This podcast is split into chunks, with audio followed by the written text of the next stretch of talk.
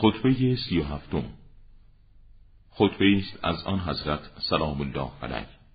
سخنی است از آن حضرت که شبیه به خطبه است. در این سخن فضائل خود را پس از حادثی نهروان بیان می دارد. من قیام به وظیفه نمودم. در آن هنگام که دیگران ناتوان شدند و شکست خوردند. و از افق بالاتری نگریستم.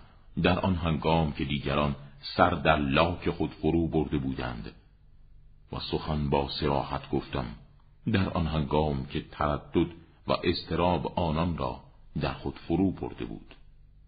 و راهم را با نور الهی پیش گرفتم در آن هنگام که آنان راکت شده و متوقف بودند. در آن زمان صدای من از صدای همه آنان پایین تر بود. و در سبقت در خیر و صلاح جامعه بالاتر از آنان بودم. من با انان کمالات به پرواز در آمدم و وسیله سبقت در اختیار من بود.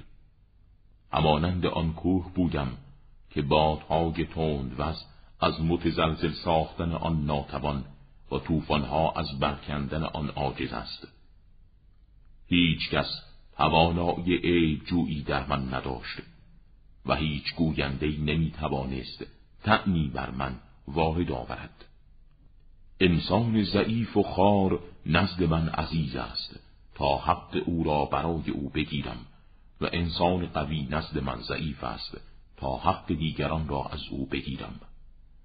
ما به قضای خداوندی رضایت داده و امر او را تسلیم به او نموده ایم آیا گمان می کنی من به رسول خدا صلوات الله علیه دروغ میبندم.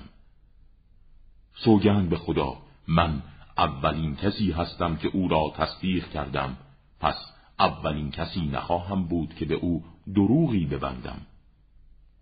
سپس من در وضع خود نگریستم. اطاعتم از تکلیف الهی که به وسیله پیامبر برای من ابلاغ شده بود بر بیعت با دیگران و یا جنگ با آنان سبقت گرفته و پیمان دیگری در گردنم بود.